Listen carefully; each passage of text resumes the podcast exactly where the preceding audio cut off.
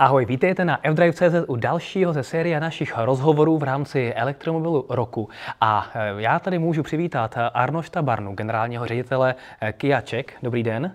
Dobrý den. A není náhodou, že Kia vyhrála v rámci kategorie SUV, elektrická SUV v rámci naší e, soutěže Elektromobil roku, e, kde jste hlasovali vy, naši diváci a čtenáři, tak vyhrála krásné druhé místo a Kia EV6 se tak navždy zapsala do e, historie jako oceněný vůz v rámci historicky prvního ročníku ankety Elektromobil roku v České republice.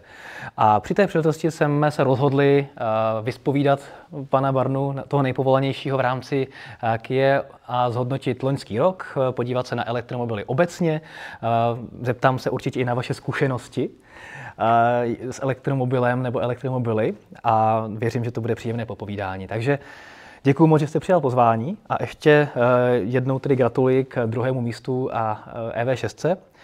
A rovnou se zeptám, protože rok 2022 byl z pohledu automobilek obecně velmi náročný, jenom eh, co jsme se zpamatovali z covidu, tak přišla další krize a dodavatelské řetězce jsou teďka velmi napjaté, když tak řeknu.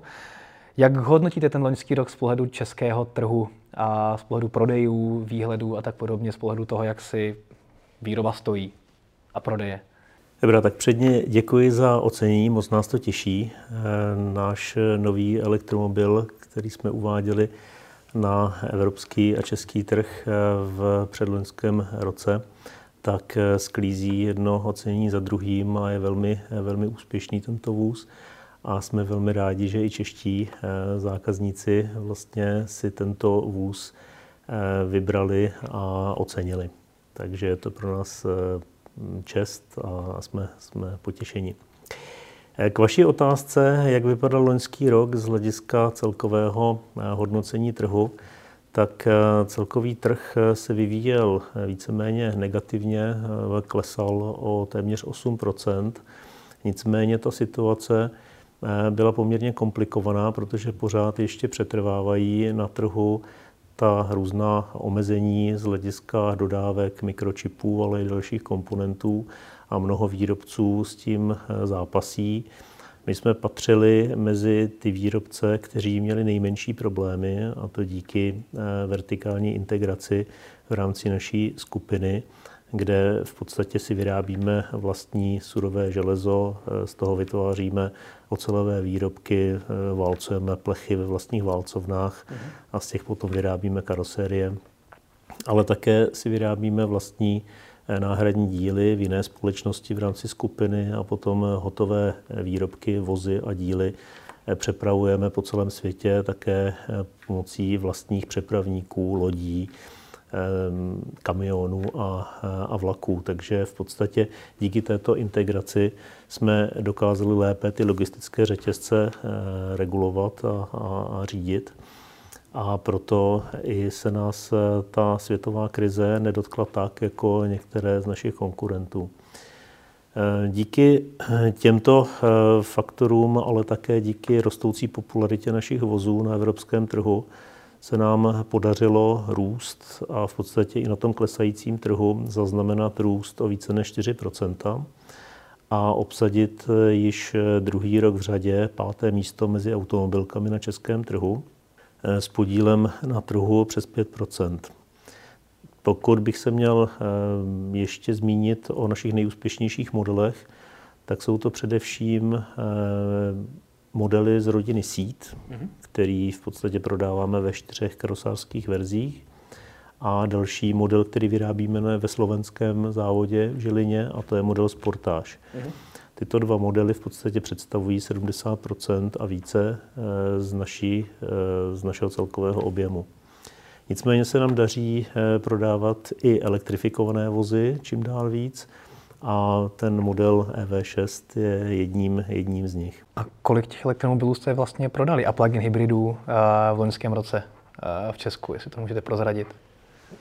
Z celkového počtu 10 200 vozů, které jsme umístili na eh, českém trhu, tak je 700 elektrifikovaných, mm-hmm. mezi které počítáme bateriové elektromobily, plug-in hybridy a hybridní vozy.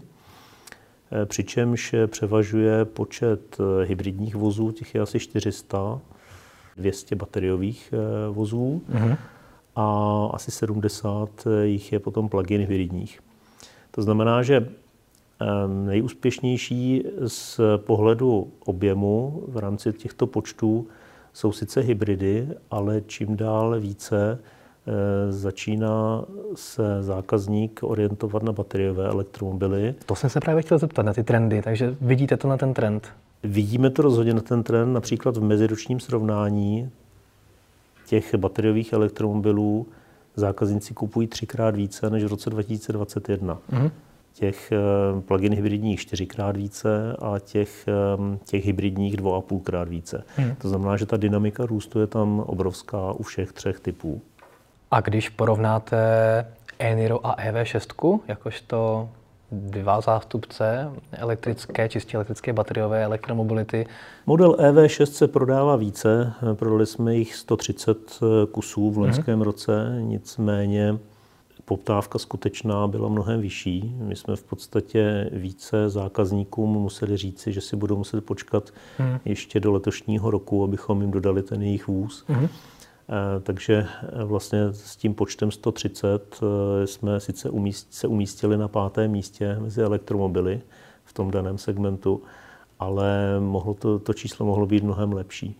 No a u toho Nira, elektrické verze, tak těch jsme prodali 70, eh, myslím, že trochu téměř 80 kusů, ale jelikož jsme začali prodej až v polovině eh, loňského roku, tak v podstatě ty výsledky by mohly být, mohly být taky dvojnásobné, mm-hmm. kdybychom jaksi prodávali už od ledna. Takže kdybych si dneska chtěl EV6 objednat, tak dokážete odhadnout, jak dlouho bych eh, musel čekat? Model EV6 patří k modelům, kde se čeká nejdéle hmm. a záleží na verzi. Zda se bavíme o verzi s pohonem zadních kol nebo všech čtyř kol.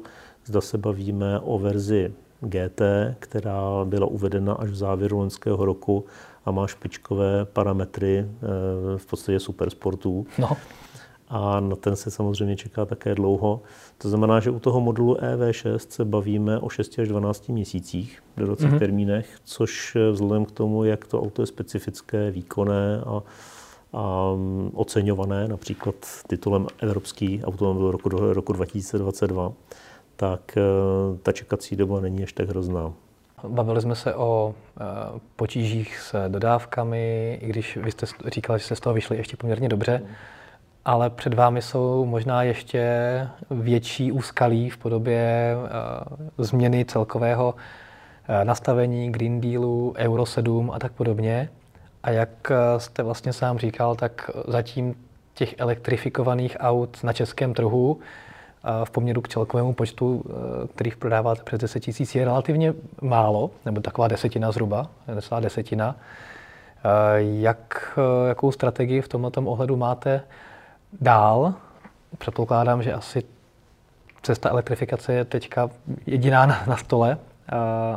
Jakou cestu vidíte, nebo jakou, jaké směry vidíte, aby se ten zájem zvýšil, překlopil, aby těch elektrifikovaných vozů se prodávalo čím dál tím více? A jestli sázíte třeba v tom blízkém horizontu spíše na plug-in hybridy, anebo uh, klasické hybridy, anebo opravdu už na té bateriové auta a ty hybridy by byla jenom taková přestupní stanice? My jsme samozřejmě v rámci globální strategie uh, již před 20 lety začali vyvíjet uh, všechny možné druhy pohonů a investovali jsme obrovské prostředky do vlastního vývoje našeho hybridního řešení, plug-in hybridního, bateriového, ale v rámci skupiny v podstatě jsme vyvinuli i eh, palivový článek na bázi vodíku. A všechny tyhle ty um, systémy pohonů jsme postupem času uvedli do praxe a na eh, globální trhy. Pokud se mě ptáte, jaká je budoucnost, tak v rámci Evropy se zdá, že od roku 2035 nebude možné prodávat jakékoliv vozy, které produkují emise CO2. Což znamená, že vlastně nebudou, nebude možné prodávat ve větší množství ani hybridy, ani plug-in hybridy hmm. a budeme muset eh, v podstatě, ať se nám to líbí nebo ne, prodávat bateriové elektromobily anebo, nebo ty eh, vozy poháněné palivovým článkem. Do té doby samozřejmě eh, musíme projít ještě dalším úskalím a to je nová emisní norma Euro 7, která bude uvedena do praxe od roku 2025 a tam dojde k dalšímu zpřísnění. No a tím, že jsme vlastně investovali do vývoje těchto technologií už eh, v dávné době a náš první elektromobil bateriový jsme uvedli na trh v roce 2014, mm. tak s tím máme už velké zkušenosti a postupně budujeme i eh, povědomí u veřejnosti a snažíme se rozvíjet vlastně tu elektromobilitu nejprve přes hybridní technologii, přes plug-in hybridní k té bateriové. A postupem času samozřejmě se nám to daří a jsme jedni z průkopníků. Od roku 2020 jsme vyhlásili náš strategický plán S, kde jsme prezentovali, že Kia se stává poskytovatelem udržitelné čisté mobility a chceme se posunout od běžného výrobce automobilů právě k tomu komplexnímu poskytovateli mobility. To znamená, že nejenom Eh, elektrifikované vozy, ale i různé služby, které usnadní zákazníkům eh, přechod k té čisté mobilitě a poskytne jim různé služby a další doplňkové produkty, aby eh, ta mobilita v budoucnu byla pro zákazníky příjemná a komfortní. A když jste zmínil právě Euro 7 2025, asi i ve vaší nabídce to bude nutně znamenat konec některých modelů současných? My jsme prezentovali že v rámci naší globální strategie budeme postupně vyřazovat eh, ty modely se spalovacím pohonem a budeme eh, doplňovat naše portfolio dalšími novými čistými elektromobily, tak, abychom do roku 2027 měli kompletní nabídku 14 modelů s tím bateriovým pohonem. My v podstatě už dnes máme tři elektrické modely na trhu a to je eh, model Soul, Niro a EV6. Hmm. V letošním roce uvedeme čtvrtý, to je náš eh, velký model SUV s označením EV9. Hmm. A potom do toho roku 2027 budou v rychlém sledu následovat další modely, zhruba kolem dvou modelů každý rok. A samozřejmě, že to široké portfolio bude eh, od malých vozů až po právě ten největší model SUV, včetně nějakého sportovního sezonu, sedanu, který přijde. V rámci eh, těchto investic, které budeme dělat, které jsou odhadovány na více než 340 miliard korun a které jdou převážně do vývoje a, eh, a výroby eh, elektri, elektrických vozů, ale kromě toho právě i do těch palivových článků, tak si myslíme, že v rámci tohoto eh, širokého portfolia ti zákazníci si budou mít eh, z čeho vybrat. Ale jdeme ještě dál v rámci té komplexní eh, strategie. Vlastně chceme obsáhnout i další způsoby dopravy. Bavíme se tady například o tom, že investujeme ve spolupráci se společností Rolls-Royce i do rozvoje letecké mobility, a to jak městské, tak té příměstské nebo regionální. Mm. Budeme tam do tohoto společného eh, projektu dodávat eh, bateriové akumulátory, ale také palivové články. Mm. No a když jste se zmiňoval tedy, že v roce 2027 chcete mít uh, 14, říkal, uh, v elektromobilů různých na trhu, tak to opravdu znamená představovat v podstatě co dva elektromobily ročně což je poměrně vysoké tempo. Zároveň jste říkal, že stále e, i v Kie sázíte nebo zvažujete jako alternativu palivový článek, to znamená vodíkový pohon. Jak se na ně díváte vy osobně nebo v Kie? Bude třeba některé z těch aut i e, vodíkové, nebo si to necháváte v záloze e, jako plán B? My rozvíjíme v podstatě obě vize budoucnosti. Myslíme si, že v budoucnu bude těch způsobů a systémů pohonu více, které budou koexistovat vedle sebe. Ehm, ten palivový článek máme v rámci naší eh, skupiny vyvinutý, ale zatím tím, že vlastně není vybudovaná ani eh, síť plnicích stanic v Evropě, která by byla dostatečná pro ehm, prodej eh, automobilů s vodíkovým článkem, tak s tím zatím nespěcháme je potřeba tam dořešit eh, za prvé eh, ekologickou výrobu toho vodíku, pokud možno zeleného, potřebujeme, potřebujeme eh, mít dostatečně hustou síť v rámci Evropy, potřebujeme eh, získat informace o tom, zda poptávka všeobecná bude dostatečná pro ty vodíkové automobily. A předpokládáme, že po roce 2030 se začne prosazovat ta vodíková mobilita. Mm-hmm přičemž stále ještě v té době bude převládat bateriová elektromobilita. A myslíme si, že ten vodíkový článek najde uplatnění ve vlacích a v eh, kamionové dopravě dřív, než se zvýší zájem u eh, zákazníků, kteří kupují osobní vozy. Uh-huh. Takže myslíme si, že to půjde po fázích, že palivový článek dává smysl a to naše řešení je už dostatečně eh, praktické, kompaktní ve svých rozměrech a i dostatečně levné eh, z hlediska výrobních nákladů, aby se uplatnil. V zásadě se bavíme o tom, že ten náš článek je modulární, to znamená, že má výkon 100 kW a bude možné podle potřeby u těch automobilů nebo kamionů nebo vlaků v podstatě to sestavovat a používat násobky těch 100 kW článků tak, jak bude potřeba. Nicméně do té doby, do toho roku 2030 až 2040, v tomto rozsahu ehm, let eh, si myslíme, že se teprve začne prosazovat eh, ten vodíkový článek, tak do té doby pořád ten elektromobil bateriový bude převládat. Takže eh, v podstatě bateriový elektromobil byste považoval za jakýsi mezistupen na nějakých dalších 10 až 20 třeba let? Pokud se bavíme o mezistupni, tak bych spíše mluvil o hybridním a plug-in hybridním vozu, mm-hmm. který, který po tom roce 2035 už nebude možné mm. v masovém měřítku prodávat, možná v nějakých omezených eh, množstvích, ano, pro speciální účely.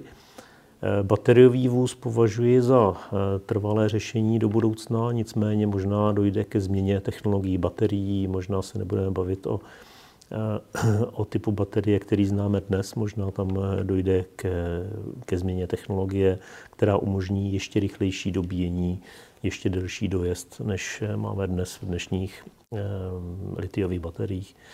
Takže ty bateriové elektromobily nepovažuji za přechodné řešení, ale za budoucnost. Mm-hmm. Ale v té budoucnosti se začne více rozšiřovat i ten, i ten palivový článek, ale myslím si, že ty bateriové vozy budou převládat. A viděl byste vodíkový článek jako eh, možný pohon i třeba u nejmenších vozů, jakoby eh, velikosti třeba právě dnešního sídu, eh, nějaká nižší střední až střední třída? Já bych to nevylučoval, nicméně začíná se vždycky od těch dražších a větších vozů, to znamená těch kamionů, přes potom nějaké velké SUV a teprve pak se to bude zasazovat pravděpodobně do menších vozů. Ale já jsem například již před asi sedmi lety testoval v Koreji na závodních nebo na testovacím okruhu u naší továrny, tak jsem testoval malý vůz s palivovým článkem. Uh-huh. Mělo to obrovské dynamické e, vlastnosti, byla, byla to obrovská zábava e, s, tím, s tím vozem jet. Prostorově, když se podíváte na, ten, na to auto před sedmi lety, jak jste ho testoval, tak e, nebyl tam nějaké omezení prostoru, co se týče uložení právě vodíku a tak podobně? Nebyl tam, určitě byl ano, tam kufr? Určitě ano. Ta vodíková nádrž v podstatě zabírala půl kufru, nicméně to byl prototyp, to nebyl vůz, který byl určen pro sériovou výrobu. A určitě e, u toho malého vozu je to omezující. Hmm. Ta, ten, ten vodíkový, e, ta vodíková nádrž samozřejmě zabírá místo a musíte tam kombinovat za prvé bezpečné umístění, a za druhé dostatečný prostor. Pokud přeskočím teďka do současného stavu, tak eh, celkové prodeje elektromobilů v Česku jsou statisticky na chvostu Evropy. Nevycházíme tam dobře až eh, tedy na jeden parametr, a to je eh, počet elektromobilů vůči veřejně novícím stanicím, kde naopak vycházíme velmi dobře. Což ale je bohužel způsobeno tím, že těch elektromobilů máme relativně málo. A vlastně teďka nám po silnicích jezdí něco málo přes 14 tisíc bateriových aut. Čím je to podle vás způsobeno a co ten trend může změnit? Já to vidím tak, že v rámci Evropy máme zhruba tak čtyři regiony z hlediska rozvoje elektromobility. Severské země jsou nejdál, tam už dnes v průměru je víc než 20% trhu prodej bateriových elektromobilů. Norsko je výjimka i v rámci těch severských zemí, kde už je to dneska přes 70% Pak máme západní Evropu, kde ten průměr je více než 10 celkového trhu v bateriových elektromobilech. Pak máme jižní Evropu, kde je to víc než, nebo kolem 5% A pak máte střední a východní Evropu, kam patříme my, a tam jsme kolem 2% Není to úplně příliš rozdílná situace v Polsku na Slovensku, tam je to také kolem 2%, přestože tam byla podpora nákupu elektromobilů v minulosti a přesto je to zhruba kolem těch 2%. Rakousko samozřejmě, tam je mnohem vyšší kupní síla, řekněme trojnásobná, a tudíž eh, tam ty start, ta startovací pozice je jiná.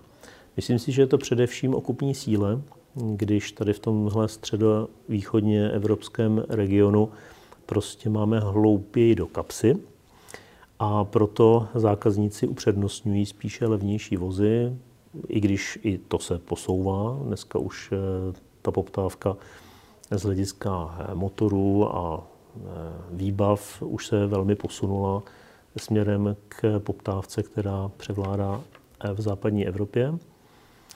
No ale přece jenom ty elektromobily jsou pořád ještě relativně drahé a na rozdíl od západní Evropy my tady nemáme žádnou státní podporu, která je opravdu pro rozvoj elektromobility naprosto zásadní.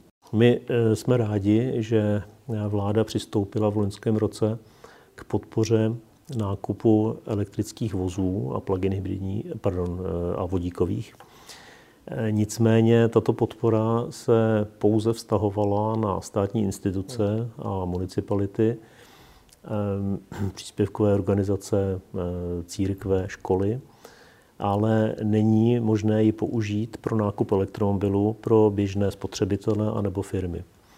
Pro rozvoj elektromobility považuji za zásadní právě nepodporovat jen rozvoj dobíjecí infrastruktury, ale právě i nákup elektromobilů.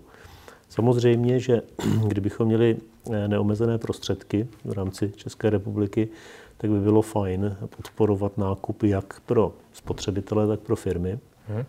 Ale pokud bych měl říct, co je, co je důležitější, jakou bych tam viděl prioritu, tak bych ji určitě dal nákup, podpoře nákupu eh, firmním zákazníkům. Je to proto, že 75% trhu jsou stejně nákupy pro firmy, respektive firmní zákazníci nakupují vozy se 75% a čím je ten vůz dražší, čím je to dražší technologie, tak tím větší je toto procento. Hmm. Tudíž, abychom dostali co nejdříve elektromobily k těm spotřebitelům, tak je nejefektivnější podpořit nákup elektromobilů pro firmy a později, po roce až třech třeba, řekněme, se tyto elektromobily potom dostanou k privátním zákazníkům.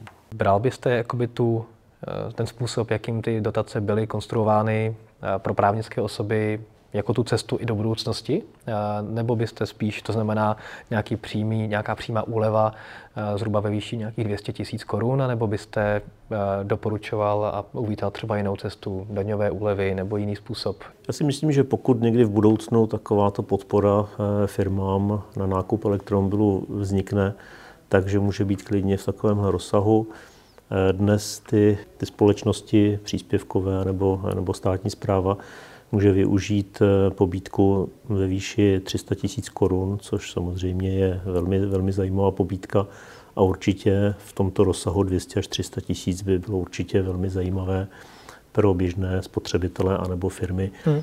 Takovéto zvýhodnění by určitě rozhýbalo elektromobilitu. Samozřejmě, že jsou možné i další, další prostředky, například daňové úlevy. To, co dneska vlastně existuje, a to je zvýhodnění eh, z hlediska zdanění eh, pro uživatele těch elektromobilů, tak to je také významné eh, zlepšení. Protože zaměstnanci, pokud si mohou zvolit v rámci svého třeba limitu, v rámci car policy, tak pokud si můžou zvolit ten vůz a zvolí si elektromobil, tak v podstatě to zdanění je poloviční oproti jiným vozům. Mm-hmm. A pokud se podíváme na nástroje, které byste, kterými byste mohli podpořit prodeje vy jako Kia? Vědíte tam nějaký prostor? Eh, je to o trpělivém vysvětlování, je to o nějakým způsobem motivaci třeba dílerů? My se snažíme především ty naše elektromobily představovat veřejnosti, vysvětlovat výhody, které mají tím, že koupí elektromobil a budou ho používat. A i nezávislé průzkumy, jako například nedávno společnost Ernst Young udělala průzkum u českých motoristů a zjistila, že zatím ten zájem o koupi elektromobilu je stále nízký. Nicméně, když se zeptala, jakou mají zkušenost tito respondenti se řízením elektromobilu, tak eh, zjistili, že 72% respondentů zatím nikdy takový vůz neřídili. Uh-huh. A o rok dříve to bylo 82% To znamená, je tam vidět, že se čím dál víc lidí setkává a vyzkouší si při nějaké příležitosti řízení elektromobilu, ale zatím ta osvěta je natolik nedostatečná, že to nepřimělo dostatečný počet lidí, aby to vůbec vyzkoušeli. Takže podle mého názoru nejenom to zvýhodnění formou dotací nebo daňové, daňových úlev, ale i ta osobní zkušenost tady chybí. A čím více lidí se seznámí s tím vozem, vyzkouší si ho, tak zjistí, kromě ekologie, že jsou tam i další benefity, že je to velmi příjemné eh, jezdit s elektromobilem. Ať už z hlediska jízdní dynamiky, ten vůz má obrovskou akceleraci, z hlediska tichosti provozu, z hlediska nulových vibrací, z hlediska jízdní stability v zatáčce, tak eh, je tam spousta výhod, které ti zákazníci, kteří ještě nevyzkoušeli ten vůz, tak ani neznají. Nemůžu se nezeptat, co týče podpory, nebo respektive podpory prodeje. Některé automobilky teďka skokově výrazně zlevnily svoje elektromobily o více než 20% a poptávka se údajně z šestinásobila. Není tohle cesta? Eh, vím, o čem mluvíte. Jeden výrobce skutečně snížil skokově eh, ceny elektromobilů a Eh, naše strategie je jiná. My se snažíme dlouhodobě stanovovat ceny našich vozů tak, aby byly odpovídající technickým parametrům, výbavě, dojezdu, rychlosti nabíjení. Prostě ta technologie, ten vývoj něco stojí a potom se snažíte, aby ten vůz se prodával co nejvíc, tudíž stanovíte cenu, která dlouhodobě potom bude atraktivní. Z hlediska zůstatkových hodnot eh, je eh, mnohem lepší přístup eh, držet stabilně atraktivní ceny dlouhodobě, protože zákazníci, kteří si ten vůz koupili v minulosti, tak ho budou jednou chtít také prodat na sekundárním trhu. A cenové výkyvy nahoru a dolů poškozují právě tu zůstatkovou hodnotu a tudíž ten vůz, který jste si koupil před rokem, dvěma, nebo třemi a budete ho chtít eh, prodat eh, do bazaru, tak potřebujete, aby ta cena, za kterou budete prodávat ten svůj ojetý vůz, tak aby byla, aby byla nějakým způsobem stabilní. A tudíž my jdeme cestou raději nastavit správnou cenu a potom ji dlouhodobě držet a vyhybat se těmto velkým cenovým pohybům. A pokud se přesuneme k vašim zkušenostem, jezdíte elektromobilem nebo ještě pořád eh, jste u spalovacího auta? Já jsem já jsem člověk, který vyšel z eh, ČVUT, ze strojní fakulty. Studoval jsem spalovací motory, to je moje specializace. A měl jsem vždycky auto se spalovacím motorem rád. A jezdil jsem několik let s naším sportovním modelem Stinger a byl mm-hmm. jsem s ním nadmíru spokojený. To se nedivím. Před dvěma lety jsem přesedl do našeho elektrického Nira mm-hmm. a zjistil jsem, že ten vůz je zábavný, velmi pohodlný a má velmi podobné dynamické vlastnosti jako ten Stinger, který má motor o objemu 3,3 litru a šestiválec. A hrozně mě ta změna bavila. Používal jsem elektrické Niro půl roku, byl jsem nadmíru spokojený.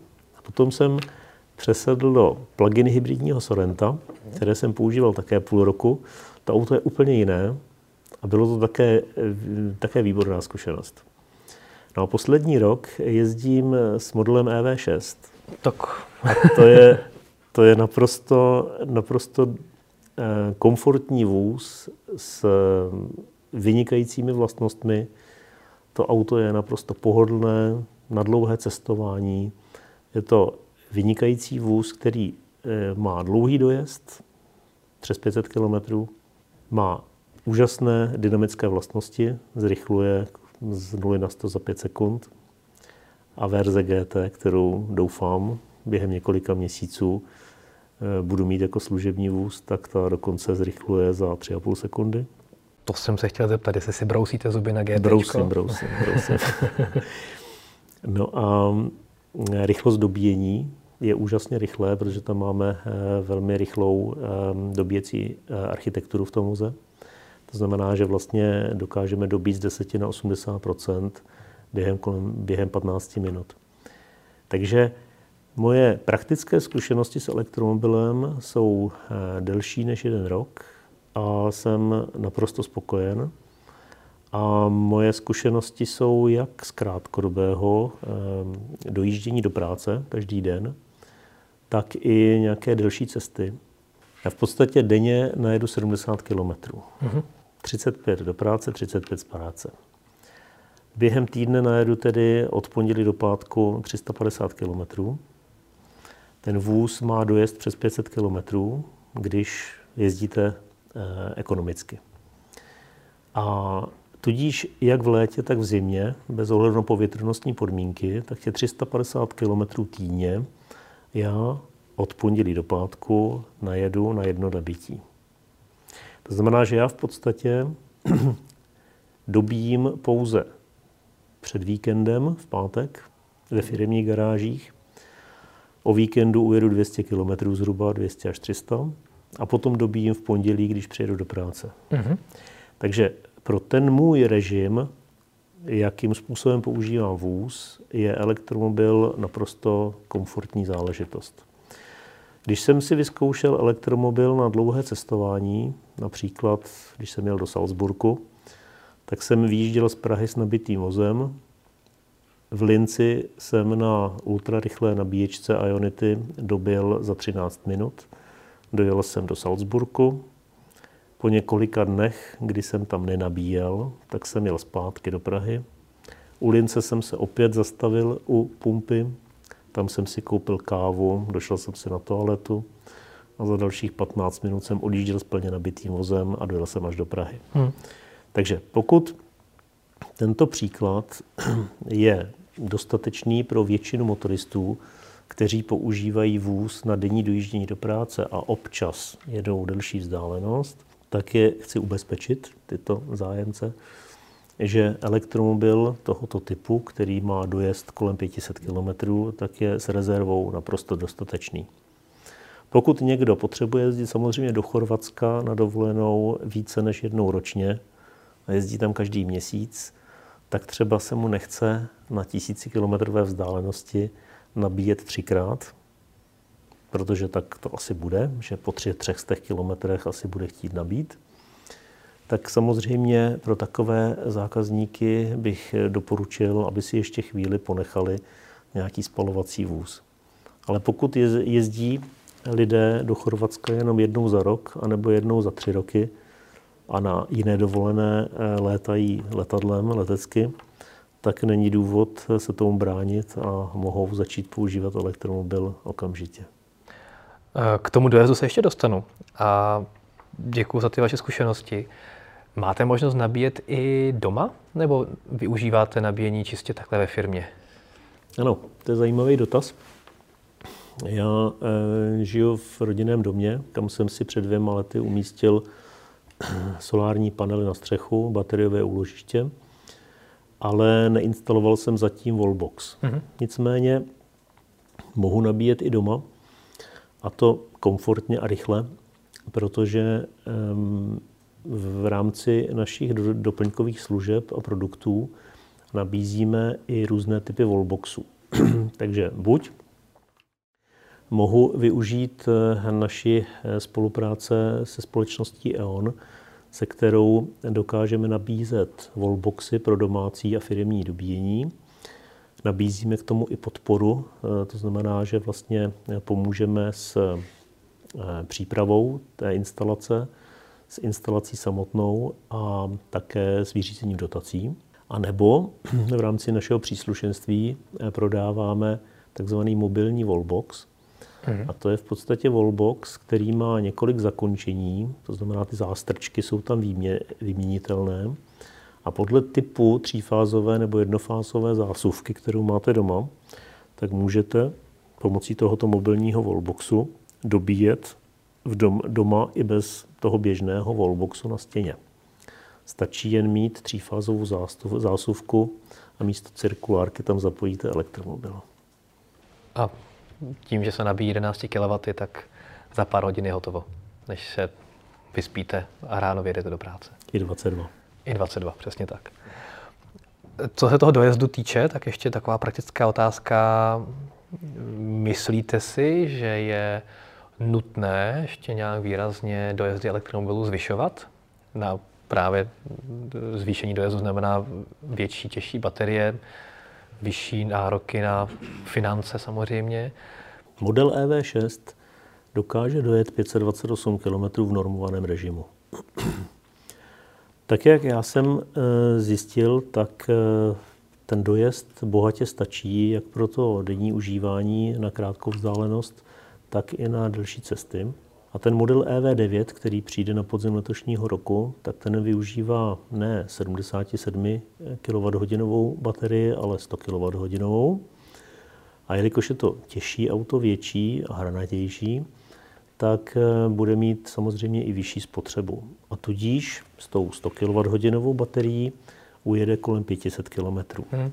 Ale veškeré průzkumy zjišťují, že na západ od našich hranic v zemích, jako je Velká Británie, Německo, Rakousko, Francie, kde ta elektromobilita je rozvinutější, tak tam očekávání zákazníků od elektromobilu je zhruba ten dojezd na jedno nabití 300 až 400 km, v průměru 350 řekněme. A v českých zemích očekávání zákazníků je kolem 600, 600, 650. Aha. Jinými slovy, tím, jak u nás ještě ta elektromobilita není rozvinutá, tak zákazníci očekávají a chtěli by, aby elektromobil eh, prodloužil ten dojezd, aby to pro toho českého zákazníka začalo být zajímavé. Neboli jsou zvyklí většinou na dýzlové vozy, které mají velkou nádrž a které dojedou od těch 600 do 1000 kilometrů na jedno naplnění e, nádrže. Nicméně zkušenosti ze západní Evropy, kde již jako mnohem víc lidí jezdí s elektromobilem, tak ukazují, že to vůbec není potřeba. Hmm. Že na to běžné používání a s tou dobíjecí sítí, která zatím u nás je dostatečná, nicméně se stále buduje a při rostoucím počtu elektromobilů samozřejmě se bude muset budovat dál. Takže to bohatě stačí. Souvisí to tady podle vás třeba s tou edukací, že lidé se bojí toho nabíjení na cestách té veřejné dobící infrastruktury, neznají to a proto by radši chtěli elektromobil s mnohem větším dojezdem, aby si bez toho, co možná nejvíc obešli, aby si udělali svoje pojížďky na chaty a tak podobně i do toho Chorvatska případně, pokud možno? Určitě ano. Je to, je to o tom, že 72% lidí zatím nikdy neřídilo hmm. elektromobil a tím pádem s tím nemá absolutně žádnou zkušenost. A tudíž, jako každá nová technologie, spíše způsobuje obavy, tak eh, lidé si říkají, aby mě ten vůz nenechal takzvaně ve štychu, tak tam potřebují mít raději delší rezervu dojezdu, abych se nebál. Já když jsem sedal do prvního elektrického vozu, tak jsem také si dával větší pozor a raději, raději jsem nabíjel, když jsem tam ještě měl rezervu dojezdu kolem 100 kilometrů. Dnes už si dovolím dobíjet, když mám rezervu jenom 50 nebo 30 kilometrů. Takže je to o té zkušenosti, jak si zvyknete na to, jak, jak zjistíte, jakou to má spotřebu, při jakém jízdním režimu a jak věříte tomu, kolik vám ukazuje ten ukazatel, ten dojezd. U našich vozů ten údaj je velmi spolehlivý a tudíž se na to můžete spolehnout a opravdu potom můžete plánovat tu cestu takže dobíjíte v podstatě, když tam máte tu rezervu dojezdu, řekněme těch 30 km naprosto bezpečně. Co dezinformace obecně? My už jsme se toho trošku dotkli, že ty informace jsou bezkrze malé u veřejnosti a na druhou stranu se ve veřejném prostoru objevují velké množství nebo objevuje velké množství dezinformací ohledně elektromobility. Jak s tím bojovat? Já myslím, že to chce čas a že eh, postupně eh, ty dezinformace a ty mýty eh, budou rozptýleny. Je to opravdu o tom si to vyzkoušet, získat o tom první informace a potom v rámci toho té výměny informací mezi lidmi, tak eh, si myslím, že postupně ty obavy budou utlumeny, až zmizí úplně. Děkuji za příjemný rozhovor. A děkuji i vám za sledování tohoto rozhovoru. Rozhodně eh, budu rád, pokud nám dáte eh, odběr a zároveň se nás budete ptát na další otázky, jak pod článkem na fdrive.cz, tak na našem YouTube kanále a případně doplňující otázky rádi ještě předáme. A já už vám děkuji za pozornost a děkuji, vám děkuji za eh, vaši, váš čas a za přijetí pozvání a rozlučím se s vámi elektrické jezdě zdar. Ahoj. Děkuji za pozvání a děkuji za zajímavé otázky. басқару